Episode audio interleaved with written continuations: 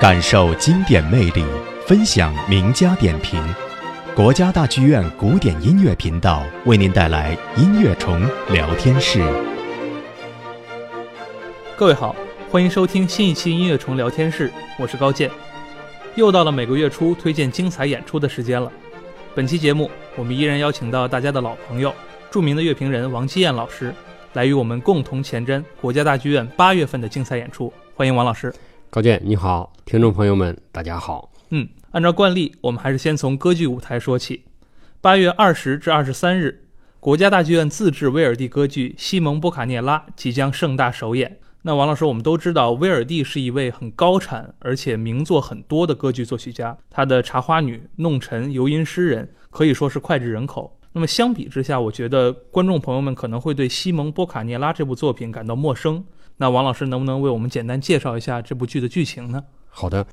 这部歌剧呢，确实我们很多人都不太熟悉。就我所知，至少是在北京应该是首演。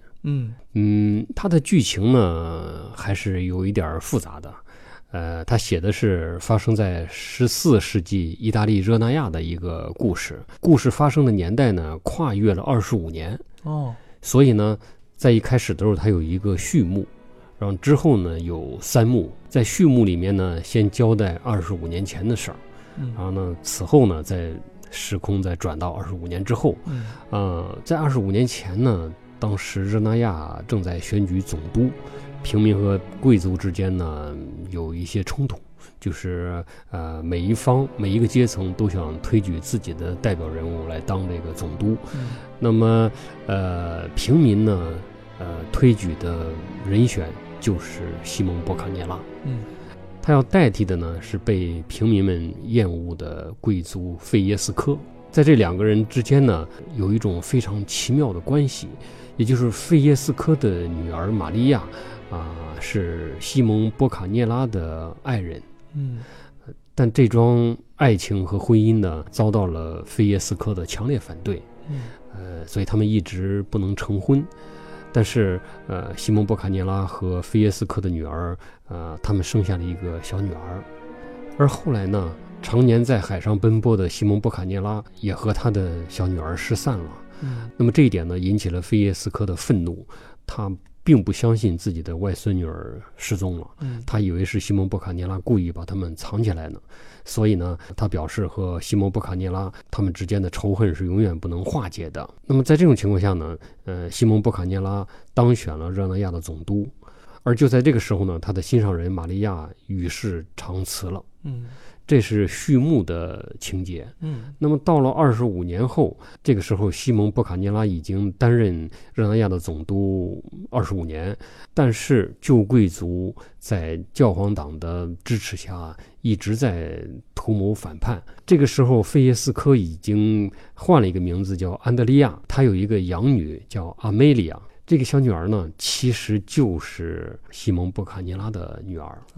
阿梅利亚正在与教皇党方面的激进分子阿多尔诺相爱。而同时25年前拥戴西蒙·波卡涅拉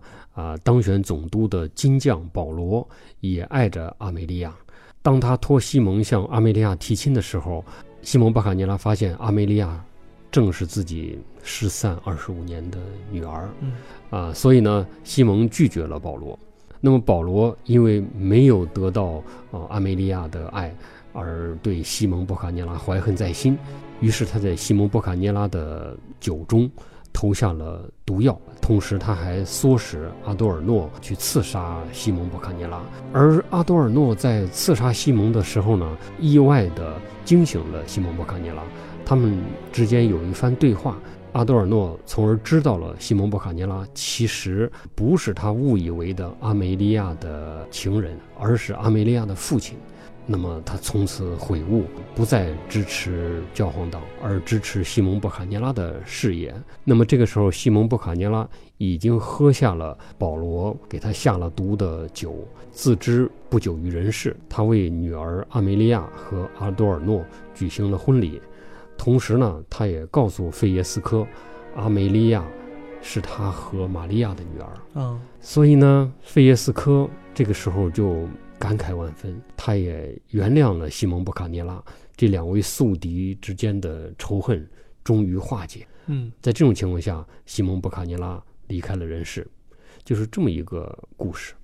经过王老师的介绍，我突然有一种发现，就是在我欣赏歌剧的过程当中，我发现人物的关系大多数是复杂的，大部分歌剧可能都会牵涉到爱情、战争、冲突、和解这一系列的主题。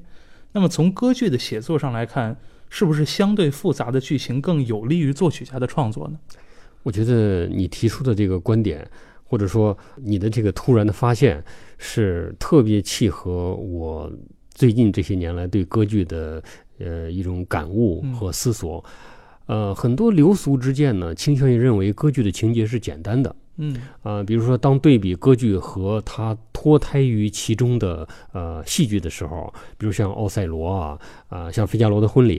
总觉得歌剧的情节是简单的。其实更多的情况下，歌剧的情节也不简单。我曾经读过一本非常好的书，就是美国的音乐学家约瑟夫·科尔曼所写的《作为戏剧的歌剧》。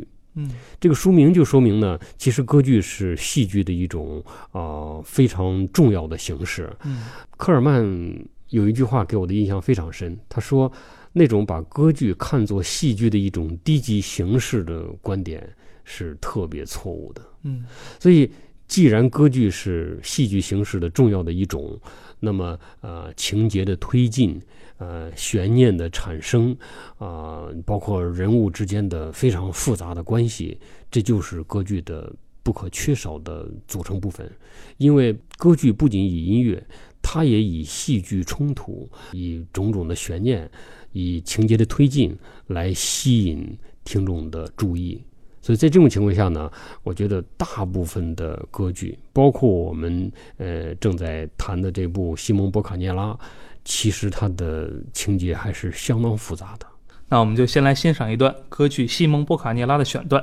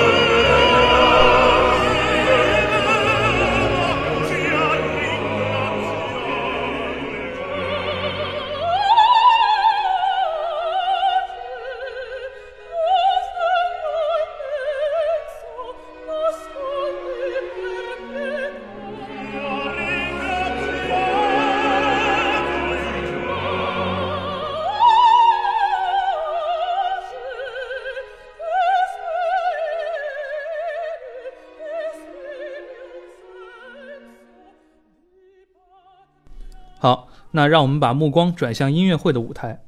8月19日，指挥家张毅将执棒中国国家芭蕾舞团交响乐团，带来《瓦格纳的力量》交响音乐会，演绎无词版的《纽伦堡的民歌手》。那王老师提到无词歌剧，我本能的想到马泽尔大师改编的《无词指环》。那您对于歌剧的无词化尝试有着怎么样的看法呢？我也本能的想到了马泽尔大师和国家大剧院管弦乐团还有柏林爱乐乐团的12位音乐家在2年前的那场非常难忘的无词指环音乐会。对，那也是马泽尔大师去世之前非常难得的和我们国家听众的见面啊，嗯，如今回忆也是让人唏嘘不已。对，因为马泽尔大师也刚去世1年多一点。对，那2场音乐会可以说是让我们在一种最高的水准当中，领略了无词指环的风采。好多对指环啊、对瓦格纳不那么熟悉的听众朋友们会好奇，怎么叫无词呢？很简单，就是全是管弦乐的。嗯，没有歌唱家了。我们如果听指环的话，里面还是涉及到大量的歌唱家、声乐演员的演唱的。那么马泽尔大师呢，他自己改编了一版无词指环，或者说呢，他自己称之为交响合成，也就是将指环当中的非常重要的那些管弦乐的部分连缀成了一曲70多分钟的中间没有停止的管弦乐版的指环。嗯，那确实是将瓦格纳音乐当中那些美的可以说难以名状的段落做了一种无缝对接。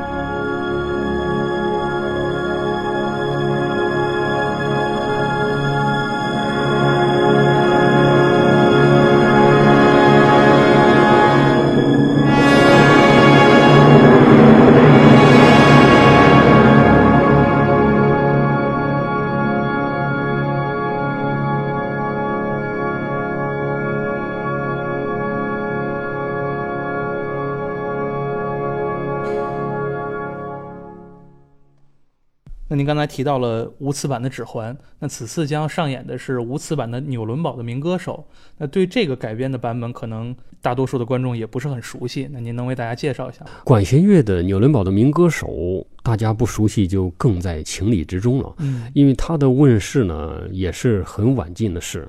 我非常幸运的碰巧在2007年听过这首作品在北京的首演，是香港管弦乐团演的，而香港管弦乐团当时的总监埃杜·迪华特和这首作品的问世有极特殊的关系，因为纽伦堡的民歌手改编者呢叫亨克·迪弗里格，是一位荷兰的作曲家和打击乐演奏家，1953年出生的。很年轻。对，并不是一位很年长的作曲家啊。他呢是鹿特丹音乐学院毕业的。76年的时候开始担任荷兰广播公司乐团的打击乐手和低音鼓演奏家，在荷兰广播爱乐团担任打击乐首席15年之久。而埃杜·迪华特就曾经很多年担任这个乐团的总监。所以呢，埃杜·迪华特大师鼓励这位亨克·迪弗里格先生把瓦格纳的不止一部歌剧改编成了乐队版。这其中就包括纽伦堡的民歌手。这个作品呢，它有一个非常有意思的名字，准确的来说呢，它并不像马泽尔大师的那首作品那样就叫无词指环，它不叫无词纽伦堡的民歌手，而是叫纽伦堡的民歌手管弦之礼赞。这是当时香港管弦乐团提供过来的乐曲解说当中的翻译方式。原文呢是 Die Meistersinger von Nürnberg an Orchestral Tribute， 管弦乐礼赞翻译的还是很好的。这其中呢，我们会听到我们从这部歌剧当中听的很多熟悉的段落。我觉得对于很多热爱纽伦堡的民歌手而又并不是随时能将这4个小时的歌剧听一遍的人来说，听管弦乐版的或者说无词的纽伦堡的民歌手是非常大的享受。好的，那我们现在就来欣赏一下指挥大师切利比达克指挥慕尼黑爱乐乐团演绎的纽伦堡的民歌手前奏曲片段。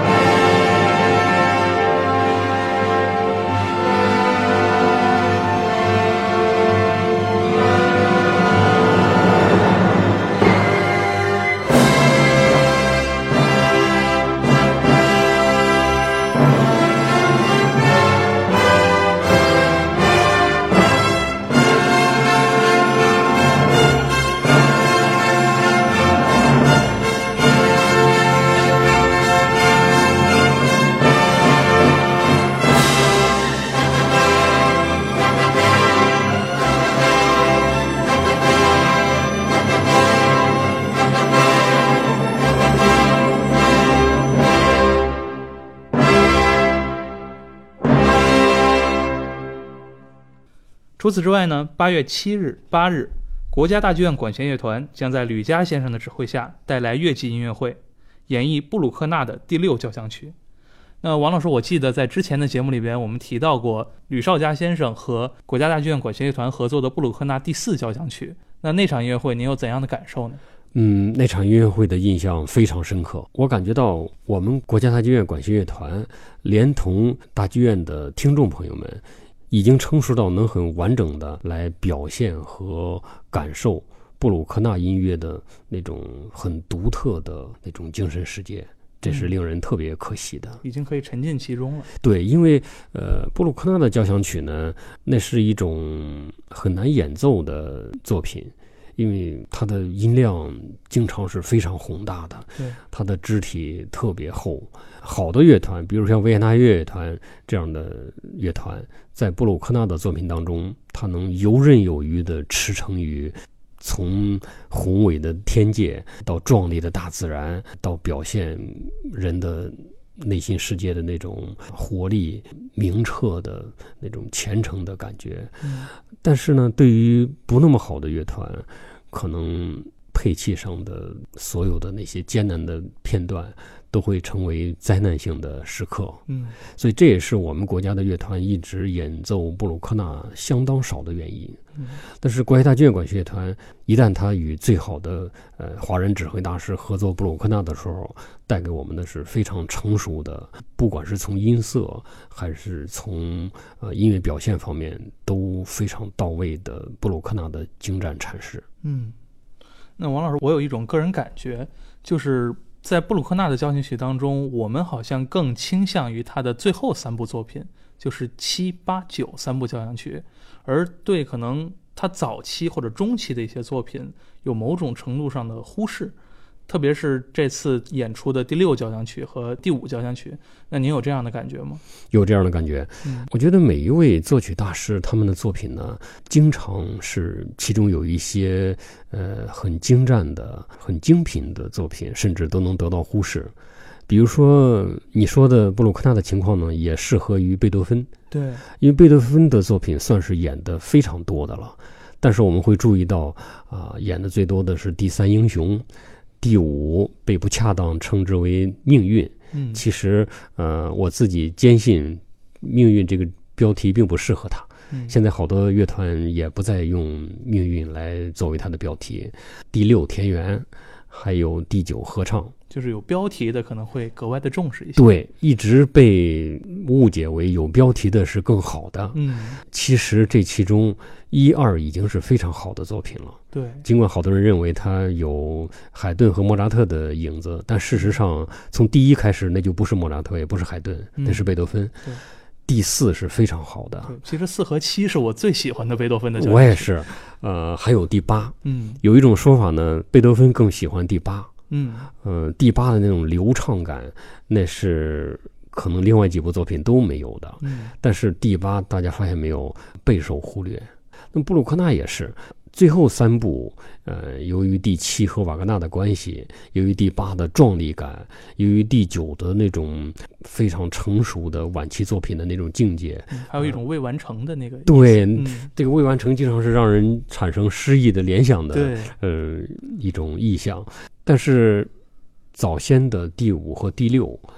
一直很受忽视，尤其是第5呢特别长，因为它是布鲁克纳作品当中最长的，要80多分钟。几年前巴伐利亚广播交响乐团演奏过这首交响曲，丹尼尔·哈丁指挥。对，丹尼尔·哈丁指挥。我们会发现在优秀的乐团阐释下，第5的那种境界，其中那种盛咏的主题，那是非常的感人，非常的壮丽的。是。那么第6呢，也是一部很独特的作品。它其中的那种很深邃的意境，那是需要乐团、需要指挥、需要听众高度专注的来领会的。所以我很欣赏吕嘉大师曾经用一句话来概括布鲁克纳的世界，他认为布鲁克纳的音乐世界是一个非常通透的世界。这种感觉我觉得只能是一位多年间指挥了很多布鲁克纳的音乐对布鲁克纳的感悟到了一种化境的那种感觉，才能说出这么一句话来。因为通透这个词呢，可能咱们喜欢音响的朋友喜欢拿它来形容音响设备的那种音色或者某一张唱片录的是不是好，特别喜欢用通透这个词。但是吕嘉先生把它用到了布鲁克纳的音乐上，我觉得一下子赋予了这两个字以一种很新的、很丰富的、很深广的感觉。那下面呢，我们就一起来欣赏一下布鲁克纳第6交响曲的第2乐章。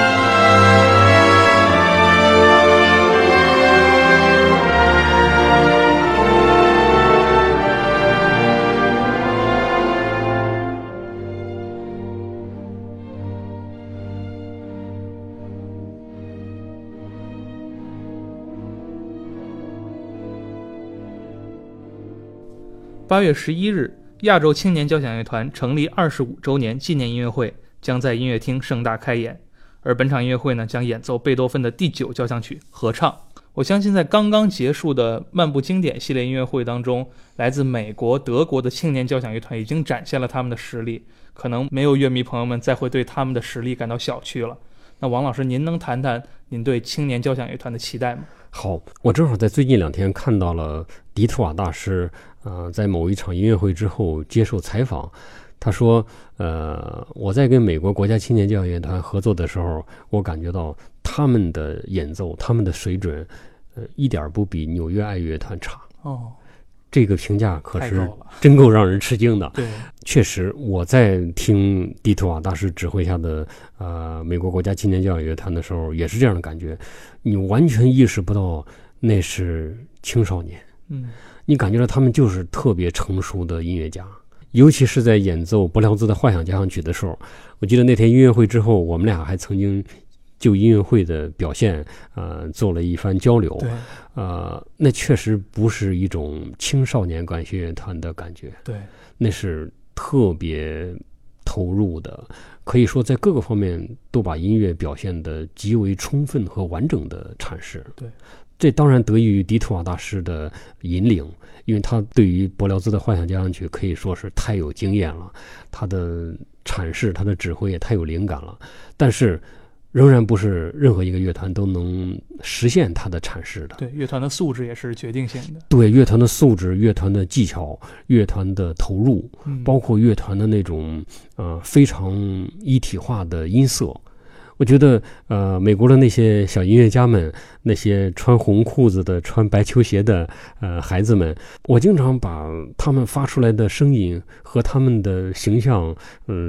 不能统一起来。对，因为那些声音实在不像他们发出来的，太成熟了。包括那么长的作品，到了5乐章快结束的时候，那种冲刺、伯辽兹式的那种狂热感，那些小音乐家们表现得极好，就还是有用不完的能量，是力量很充沛，储备能量也非常大。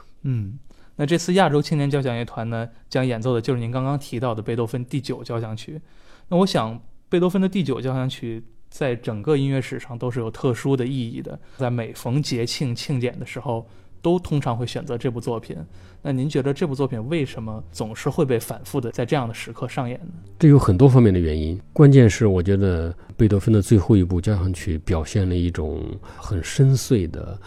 人类友爱的精神。那这是可能在任何一个国家也好，一个民族也好，一个组织，一个乐团，在庆典的时候最希望表现的一种精神。尤其是乐团，没有什么比兄弟姐妹般的情谊对于一个乐团的水准，对于一个乐团的氛围更重要的了。所以很多乐团都会选择在他们的周年庆典的时候来演奏贝多芬第九。我觉得每次听贝九的时候，当我们在音乐厅坐定，看到台上那么多的合唱队员加上乐队坐满了舞台，那种感觉就有一种好像四海之内皆兄弟的那种感觉。尤其是通常是在三乐章开始之前，四位独唱家走上台，等着即将开始的第四乐章，那是让人非常感动的时刻。而贝多芬在这部交响曲当中，尤其是在《欢乐颂》当中，借助于席勒的诗篇所表达出来的那种可能在这个地球上我们永远不能真正实现，但是永远被每一个历史时期每一个民族的人所向往的那种世界大同的境界，那是非常感人的。我经常在贝多芬第九交响曲的四乐章当中听着热泪盈眶。好的，那我们就在贝多芬第九交响曲崇高壮丽的《欢乐颂》中结束本期节目吧。感谢王继彦老师的精彩讲解，也感谢大家的收听，我们下期节目再见。谢谢高健，再见。